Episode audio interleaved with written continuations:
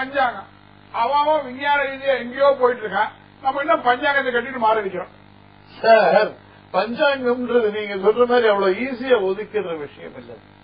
அது ரொம்ப ஆராய்ச்சி பூர்வமானது கணித சாஸ்திர பூர்வமானது எவ்வளவு விஷயம் அதுல அடங்கியிருக்கு? பஞ்சாங்கம்னா என்ன சார்? அஞ்சு அங்கங்கள். அஞ்சு அங்கங்கள் என்ன? நாள் நட்சத்திரம் திதி யோகம் கரணம். இப்படின்ற அஞ்சு அங்கங்களை விளக்குற விஷயம். இப்ப ஃபார் எக்ஸாம்பிள் திதியில எடுத்துட்டீங்கன்னா ஆகாயத்தில் சந்திரனுக்கும் சூரியனுக்கும் ஒரு கிவன் டைம்ல இருக்கிற தூரம்.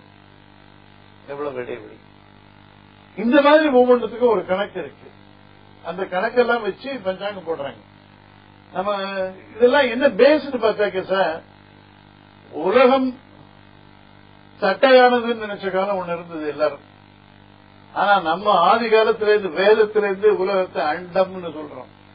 அண்டம் பிரம்மாண்டம். பிரம்மாண்டம்ன்றது ஏன் பேர் வந்ததுன்னா பிரம்மனால் படைக்கப்பட்ட அண்டம் அது பிரம்மாண்டம். அண்டம்னா என்ன? முட்டை. சர்க்குலர்னு கூட சொல்லல. இப்ப எல்லாரும் சொல்லிட்டு இருக்காங்க முட்டை வடிவமானது. அதையும் சொல்லியிருக்கான்.